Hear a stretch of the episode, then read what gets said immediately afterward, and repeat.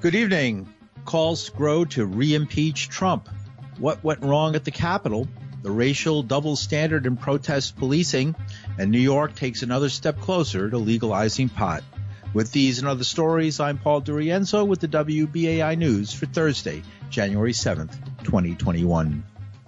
Last night, the United States House and Senate continued their session after hundreds of supporters of President Donald Trump rushed the Capitol and vandalized the chambers. Vice President Mike Pence, with House Speaker Nancy Pelosi at his side, announced Joe Biden and Kamala Harris the winners and closed the joint session. The whole number of electors appointed to vote for President of the United States is 538. Within that whole number, a majority is 270. The votes for President of the United States are as follows Joseph R. Biden Jr. of the state of Delaware has received 306 votes. Donald J. Trump of the state of Florida has received 232 votes. The whole number of electors appointed to vote for Vice President of the United States is 538. Within that whole number, a majority is 270. The votes for Vice President of the United States are as follows Kamala D. Harris of the state of California has received 306 votes. Michael R. Pence of the state of Indiana has received 232 votes. The announcement of the state of the vote by the President of the Senate shall be deemed a sufficient declaration of the persons elected President and Vice President of the United States, each for the term beginning on the 20th day of January 2021 and shall be entered together with the list of the votes on the journals of the Senate and the House of Representatives. Trump is still the president until noon on January 20th when Biden and Harris are sworn in. After yesterday's riot, incited by an incendiary Trump speech that urged thousands of his supporters not to be weak and follow him to the Capitol, the incident left a woman shot dead by a Capitol police officer and has prompted bipartisan calls for Trump's impeachment or removal. House Speaker Nancy Pelosi earlier today. The President of the United States incited an armed insurrection against America. The gleeful desecration of the U.S. Capitol, which is the temple of our, of our American democracy, and the violence targeting Congress are horrors that will forever stain our nation's history, instigated by the President of the United States. That's why it's such a stain. In calling for this seditious act, President has committed an unspeakable assault on our nation and our people. I join the Senate Democratic leader in calling on the Vice President to remove this president by immediately invoking the 25th Amendment. If the Vice President and Cabinet do not act, the Congress may be prepared to move forward with impeachment. House Speaker Nancy Pelosi. Her comments came after Senate Minority Leader Chuck Schumer first demanded the 25th Amendment be invoked. But make no mistake about it. The reprehensible acts yesterday were incited by the President of the United States. Yesterday's events would not have happened without him. If there were no President Trump, this would not have happened, plain and simple. The fish stinks from the head. Plain and simple. And so I believe the president is dangerous and should not hold office one day longer. He may have only 13 days left as president, but yesterday demonstrated that each and every one of those days is a threat to democracy so long as he is in power. The quickest and most effective way to remove this president from office would be for the vice president to immediately invoke the 25th Amendment. The vice president can invoke the 25th Amendment today, and if the cabinet votes, he's gone. They should do it now. Senator Chuck Schumer. The 25th Amendment allows for the vice president and a majority of the cabinet to declare a president unfit for office. The vice president then becomes acting president. The section of the amendment specifically addressing this procedure has never been invoked. Both Democratic and Republican leaders are demanding the resignation of U.S. Capitol Police Chief Steven Sund. Questions about how hundreds of Trump supporters got into the usually high security United States Capitol remain unanswered. In Washington, D.C., Mayor Muriel Bowser admitted there had been a failure by police and security. She blames D.C.'s lack of statehood for tying her hands. I think that there's going to be a lot of time uh, for us to figure out what happened. Obviously, it was a failure, um, or you would not have had police lines breached and uh, people enter the, the Capitol building by breaking windows uh, and terrorizing uh, the people, uh, the members of Congress who were doing uh, a very sacred con- constitutional requirement of their jobs. Um, so clearly, there, there was a failure there. DC Mayor Muriel Bowser, Metro DC Acting Police Chief Robert Contee laid out plans for increasing security as Inauguration Day approaches. There was a lot of valiant fighting by the members of the Metropolitan Police Department uh, there. Uh, at one point, several officers, uh, as a result of, of munitions and, and, and, pepper spray and tear gas, uh, being able to step off the line, be triaged quickly, and back on the line to try to ensure the safety and security of our Capitol building. So just a, a, a tremendous amount of heroic acts. Uh, I have one officer uh, who's still in the hospital right now. Uh, he was snatched into a crowd. He was beaten. He was kicked. He was tased several times. So, yeah, uh, they fought. They fought very hard yesterday. Metro DC Acting Police Chief Robert Contee among the complaints of yesterday's response was the absence of the National Guard in the city, forcing shorthanded police to chase vandals in the capital, leaving the city unprotected. Army Secretary Ryan McCarthy is responsible for the DC National Guard. He apologized for the slow response, but said troops are now manning checkpoints throughout the city. At present, we have uh, over 150 personnel uh, up on the um, the Capitol grounds, and we will have 850 on the Capitol grounds by noon today.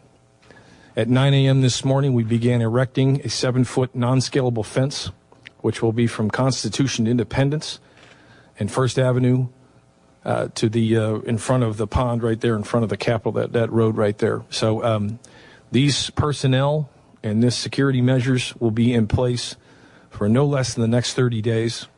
As Army Secretary Ryan McCarthy Meanwhile, Republican Lindsey Graham of South Carolina also called for the resignation of the Capitol Police Chief while asserting there's no difference between Black Lives Matter protesters and the right wing mob that stormed the Capitol. How could we not be prepared? How could, in a joint session of Congress with the Vice President in the building, you not do better than this?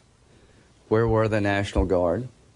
The Black Lives Matter protest, have you seen the images on the Capitol steps? Where we had National Guard members in riot gear? Why weren't you as prepared this time around? Where was the Pentagon? There's all kind of stories that they were refusing to activate the DC National Guard. I don't believe that to be true. But what kind of intelligence gathering apparatus does the Capitol Hill Police Department and the agencies in charge of defending the Capitol have? How could they fail so miserably? We're 20 years after 9 11, right? Yesterday, they could have blown the building up, they could have killed us all. Republican Lindsey Graham of South Carolina. Lawmakers from both parties pledged to investigate law enforcement's actions and question whether a lack of preparedness allowed a mob to occupy and vandalize the building. And you're listening to the news on WBAI New York. I'm Paul DiRienzo. In the aftermath of yesterday's riot that many are calling an attempted coup, as reported earlier, there's a lot of unanswered questions. The authorities knew there would be thousands of angry Trump supporters and that many would be bringing weapons.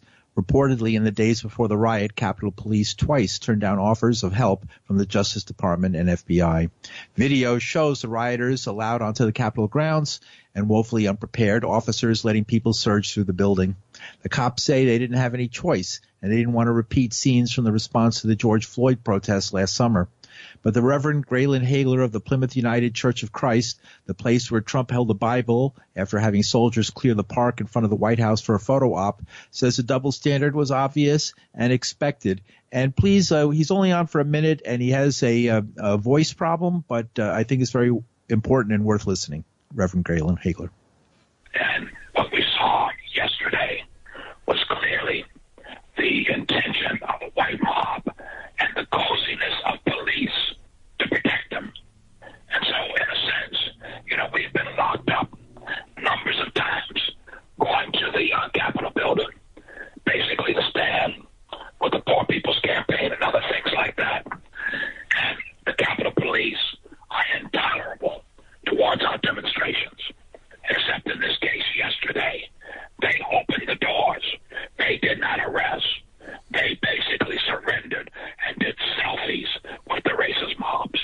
What do you think is going to happen? Do you have any fears for the next two weeks? And what do you think should happen to Trump for this? Trump needs to be handled legally. Um, one of the things is that the 25th Amendment, but there's not enough time for that. But I think that if he lasts to the end of his tenure, then he needs to be brought up on charges, whatever charges exist, whatever charges that people can bring against him. Because particularly, we've been looking at an administration that has been illegal for the last four years and not been held accountable. Reverend Graylan Hagler of the Plymouth United Church of Christ. Meanwhile, cities across the nation are preparing for more political violence in the wake of yesterday's storming of the Capitol. Workers in Albany, New York installed concrete barriers near the state capitol, sealing it off from vehicle traffic. New York State Police, meanwhile, are investigating a stabbing incident that occurred outside of the Capitol building on Wednesday. Around the same time, supporters of the president had gathered at a park on the Capitol's grounds. One person has been arrested. In Salem, the Oregon state capitol, state police and anti-Trump protesters skirmished with a group that cops say was planning to rush the Capitol building.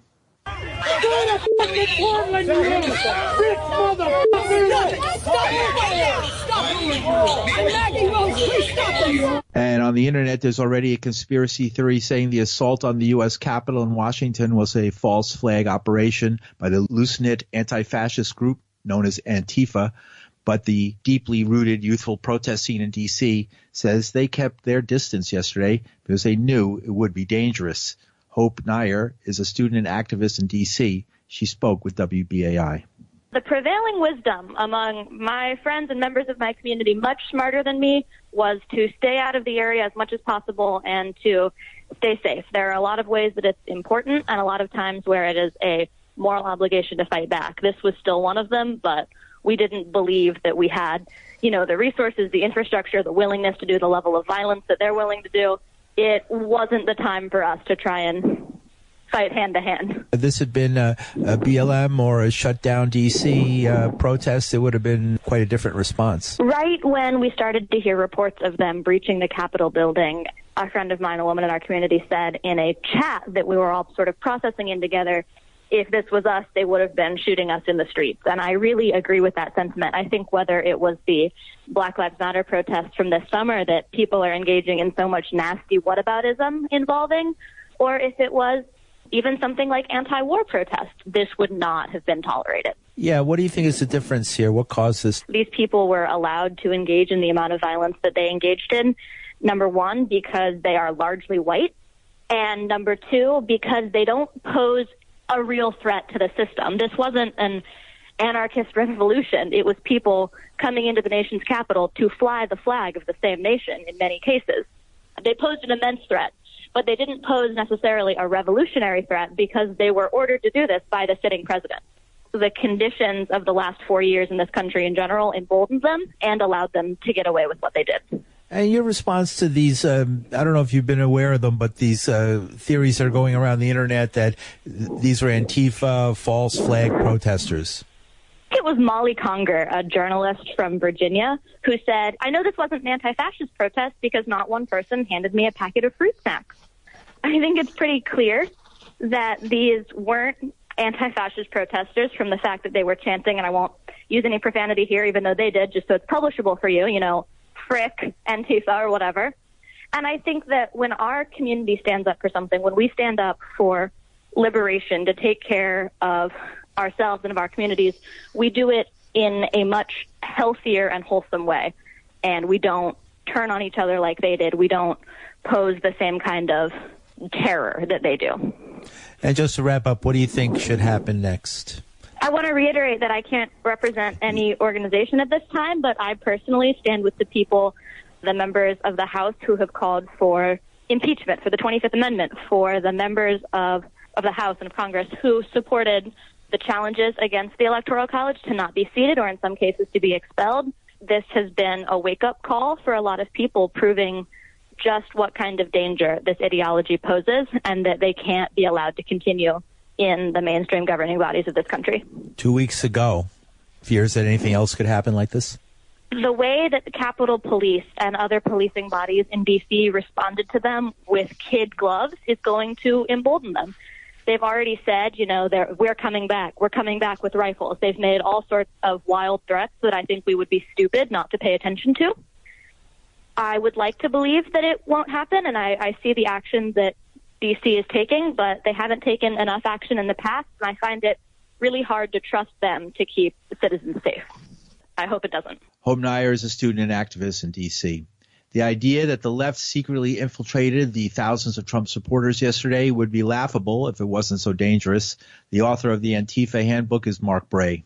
There's obviously no evidence that members of Antifa groups are behind what happened or that they participated. And the very notion that they would dress themselves up like Trump supporters um, is without evidence and is really not in keeping with the kinds of tactics and strategies that these groups use. It's a way for um, those who support Trump but disagree with the actions of those who uh, attack the Capitol to uh, not disown Trump supporters while deflecting blame against the left. If this was a bunch of Antifa people in black clad trying to seize the Capitol, the reaction might have been a little different. Of course, if this was the left, if this was Black Lives Matter, the response would have been far more violent, quite possibly lethal. There are countless examples in social media nuns doing sit-ins in the Capitol and being arrested promptly. Of all these examples of protesters being treated harshly with strong militarized responses, and then you have predominantly white Trump mob that is welcomed in practically. It's obvious that there's a double standard, that there's sympathy among law enforcement, quite possibly directives from officials to take a different tack towards this. But anyone who was paying attention to the political situation and paying attention to what the, the right wing was cooking up in advance would know that there was quite a potential for this to happen. It just wasn't taken seriously. What does that mean for the, for the left in America if it's truly an insurrection? Certainly, there were people who stormed the Capitol yesterday who had weapons, who were carrying zip ties, who were planning to take hostages. It was a serious and a dangerous moment. And it is a culmination of a number of years of the right feeling increasingly, I guess they would probably use a word like disenfranchised in their own country, seeing cultural changes, seeing the first black president, seeing shifts in how we think about gender and sexuality and bathrooms and transgender rights. And so while the percentage of, of Americans who participated in the attack on the Capitol is low, if you look at popular support for the QAnon conspiracy, if you look at popular support for the notion that the election was stolen away from Trump, very significant percentages of Republicans believe these things. And so this is really the kind of the, the tip of the iceberg among right wingers, predominantly white people who believe that their country is being taken from them, who in many cases have a lot of guns and have been, you know, raised in this kind of selective historical mythology about the U.S. being a country that was conquered by armed patriots and are sympathetic to the notion that it needs to be done again. So I do think it is a dangerous situation. It ought to be taken seriously, and that unfortunately there's quite the potential for things like this happening again in the future. Does this change the stakes as far as the progressives? I think that the left does need to take the threat of the far right more seriously than it has the notion that we can just ignore these people, look the other way, that we can count on the police to handle them, never really made sense, but makes even less sense now. Part of this is showing up to oppose the far right. Part of it is doing a better or- job organizing so that when people lose their jobs, they're not blaming immigrants or falling prey to conspiracy theories that they're organizing with their coworkers to build a more just society. Mark Bray is the author of the Antifa Handbook. And finally, with New York State facing a growing multi-billion dollar budget deficit, Governor Andrew Cuomo says it's time to find some creative ways of raising funds, even as New Yorkers wait for a Biden administration to help. One way, legalize sports betting. The other, finalize legalization and taxation of marijuana. The governor spoke yesterday. Look, we're going to turn to Washington for compensation from as crime victims, as I call it. But we're also going to do our part to raise revenue. And two places where we can raise revenue one is sports betting. We want to do sports betting the way the state runs the lottery, Marcia, where the state gets the revenues Many states have done sports betting, but they basically allow casinos to run their own gambling operations. That makes a lot of money for casinos, but it makes minimal money for the state. And I'm not here to make casinos a lot of money. I'm here to raise funds for the state. So we have a different model for sports betting. And then recreational marijuana, I think this should have been passed years ago. Too many people have been imprisoned and incarcerated and punished. Too many of those people are black, Latino, and poor. It's exaggerated the injustice of the justice system. So I've supported it for years. I've tried to pass it. But this is a year where we do need the funding, and a lot of New Yorkers are struggling. This year will have will give us the momentum to get it over the goal line. And again, marijuana, as everyone knows, Massachusetts has legalized marijuana. New Jersey is going to legalize marijuana. So, what are we really talking about at this point? Governor Cuomo has been involved in years of back and forth negotiations with marijuana legalization activists. They have a bill, he has another, but they've come close to an agreement to not only legalize pot, but to repair the harm of decades of harsh and discriminatory pot laws. An activist with the Drug Policy Alliance is Melissa Moore. There is a pending bill in the legislature, the Marijuana Regulation and Taxation Act, that would legalize cannabis and establish uh, a regulated market as well as reinvest in impacted communities and really center equity and diversity in the industry moving forward. In the past, the governor has introduced his own Cannabis Regulation and Taxation Act, a separate proposal that borrows some elements from the MRTA and then differs in some other areas. You know, I think as we're having the conversation now and, you know, following the November election cycle where we saw even deeply red states like South Dakota and Montana legalize cannabis for adult use. I think New York is really in a position where you know, we have an opportunity not to lead the country in terms of being first, but to still lead the country in terms of getting cannabis legalization right by really establishing the most ambitious and progressive legalization program in the country, making sure that we're implementing cannabis reform and legalization really through a lens of social justice, which is where other states haven't been able to really crack that nut so far. Now, they talked about three hundred million dollars a year coming from taxation of legal marijuana over the next few years. Is there some fear that the governor and his office seeing this as a plum to add to a desperate financial situation is going to push away some of these other concerns you mentioned and just go after the money? It's been clear for a long time that the way that New York legalizes absolutely has to be responsive to the types of harms that were done under the marijuana arrest crusade. And we know that it would be absolutely unacceptable for New York to simply you know, turn a new page in the playbook and say, well, that's it. Now we're moving forward and not attempt to rectify this, the sort of damage that's been done, um, and just leaving this trail of destruction in the wake that has now been compounded by the impacts of the COVID-19 pandemic as well. I mean, the, the structural inequities that are at play that for so long led to only certain communities, you know, particularly black and Latinx uh, New Yorkers being targeted for marijuana prohibition are many of the same inequities that are at play in what we're seeing with the the impacts of COVID-19 in terms of health disparities, but then also certainly in the economic toll that it's taken as well.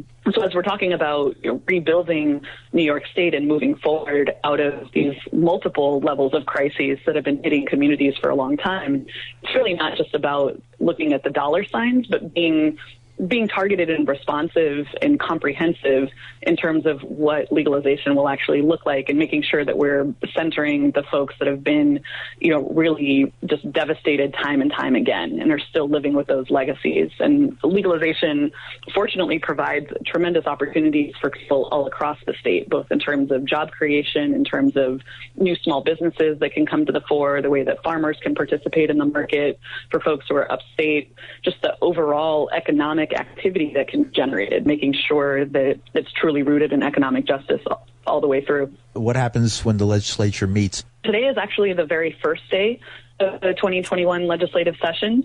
Um, and then the legislature will be meeting on a regular basis and navigating safety concerns under COVID and I believe doing a lot remotely this session. But there will still be a ton of opportunities for mobilization and organizing and anybody who's interested in making their voice heard on legalization and making sure that New York legalizes the right way with marijuana justice uh, should definitely check out the statewide coalition and campaign working on this issue, and that's at smart-ny.com. Melissa Moore is an activist with the Drug Policy Alliance. Activists say within the next two years, the United States Senate will probably pass a federal legalization bill.